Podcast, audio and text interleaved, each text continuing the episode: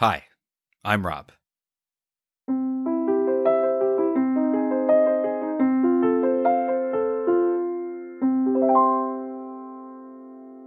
Tale number 11 The Cottonmouth.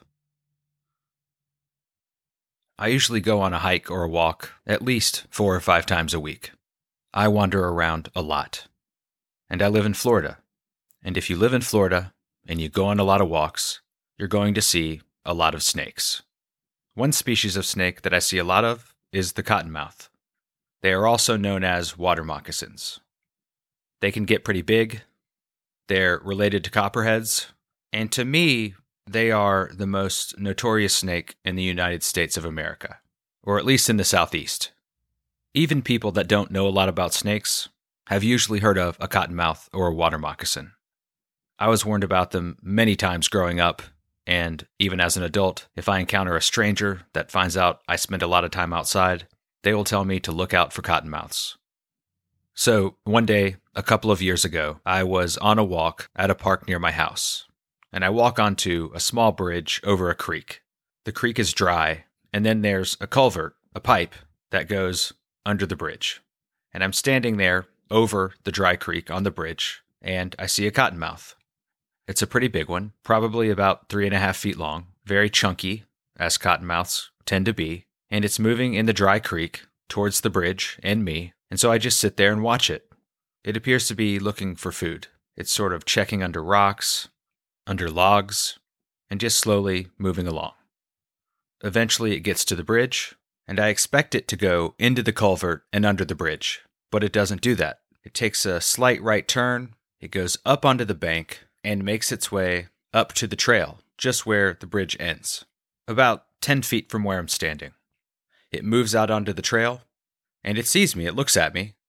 It stops for maybe 10 seconds, and then keeps moving across the trail, back down into the dry creek on the other side of the bridge. I walk to the other side of the bridge to keep watching. Now it's moving away from me, and it keeps moving along, doing just what it was doing before, checking under rocks, logs, wherever it can, probably looking for frogs or other prey. I watch it for as long as I can see it, but the creek eventually takes a big left turn, so I can't see the snake anymore, and I continue with my walk. I didn't think much about it. I see cottonmouths out there all the time. But then the next day, I go on another walk at the same park, and just by sheer luck, I happen to be out there at pretty much the exact same time. So I go to the bridge and look out at the dry creek again, and there's that cottonmouth moving towards me. It does the same thing it did the day before. Moves up across the trail, stops and looks at me for a second, keeps moving, moves back down into the creek, and keeps on going. I look at my watch and realize it's just a few minutes before the time that it happened yesterday. And I get this idea that maybe I've stumbled upon a cottonmouth that has a routine. So I come out the next day, and wouldn't you know it, I see the snake again. I'm not able to check on it every single day, but over a period of a few months, I see it 56 times. I wrote it down. I became curious as to why it wasn't using the culvert going under the bridge, so I climbed down into the creek one day to look, and it turns out the culvert had a grate on it that no animal could get through. The park where I was seeing the cottonmouth was pretty popular, so it was not uncommon for me to encounter other people when I was on the bridge watching the snake. And over time, I started to notice some regulars, and I'm sure they noticed me. I would talk to them, and they would ask what I was watching, and I would point to the snake, and, you know, usually there was some negative reaction, which is not really surprising. And then one day, this guy, John, he's on the bridge when I get there, and I've met John before, and he's seen me watching the snake, and he says, Hey, your cottonmouth chased me yesterday. And I said, What do you mean? And he said, Well, I was walking and I got to the bridge and I walked across it. And next thing I knew, that cottonmouth was coming right at me and I had to run away. If you don't know already, most people, when they're giving you a warning about a cottonmouth, they'll tell you, Be careful, they'll chase you. That's one of the things they're sort of known for. Within the herpetological world, this is considered a myth. It's been looked into, people have researched it, cottonmouths have no reason to chase you. But a lot of people still think they do. And that's what John said this cottonmouth had done to him. And he seemed genuinely concerned. And I told him I was sorry that had happened to him. And over time, I encountered more people that said the snake had chased them, which really surprised me because I was seeing that cottonmouth a few times a week when I came out, and nothing like that had ever happened to me. It just moved out of the creek, across the trail, back into the creek on the other side of the bridge. No chasing or anything like that. I was confused. So many people told me they had been chased by the cottonmouth, I didn't really have any other choice but to believe them. And then, one day, I ran into Julie. And Julie was the rare person, maybe the only person, that I saw out at the park that also liked the snake. And I get to the park one day and I walk up to the bridge and she's already standing there. And she says, You're not going to believe what happened to me yesterday. And I'm waiting for her to tell me that the snake chased her, but she tells a different story. She says, I was on my walk and then this huge Siberian husky shows up out of nowhere and starts growling at me. And then a guy runs up chasing the dog, screaming, Don't touch him, he bites. And it's barking and growling so loudly I've never heard anything like it.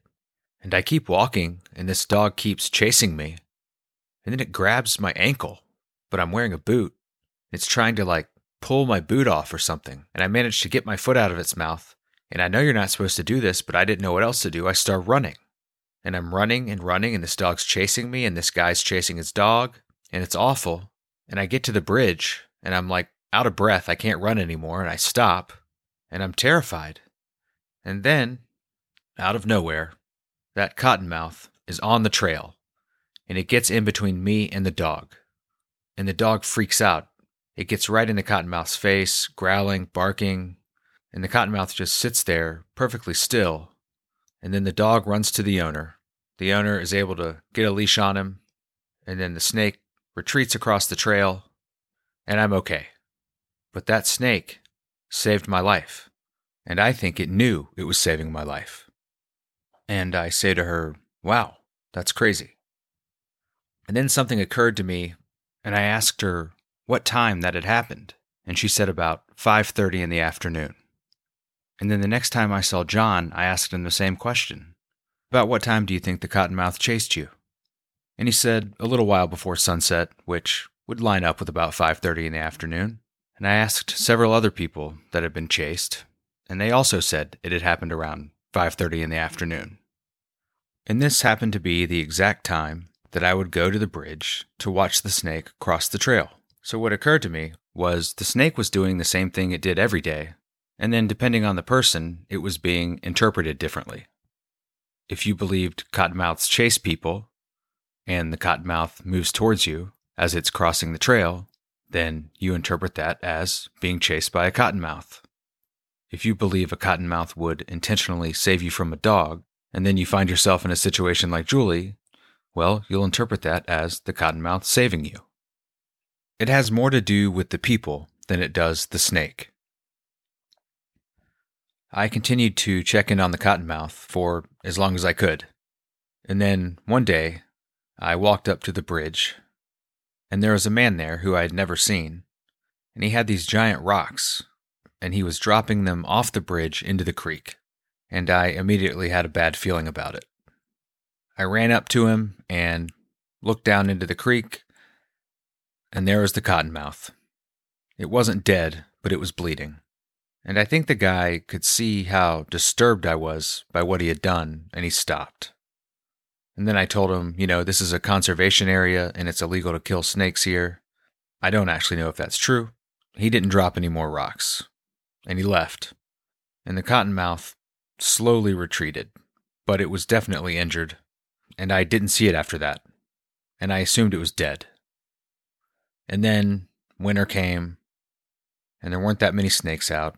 And then the next spring, I started walking out there again and walked up to the bridge, hoping to see the cottonmouth.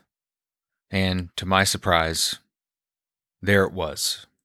It had a big scar on its back where one of the rocks had hit it. But it looked great, big and strong. It was in the creek, and when it got to the bridge, it left the creek and crossed the trail and re entered the creek on the other side. The snake lived, and so did its routine.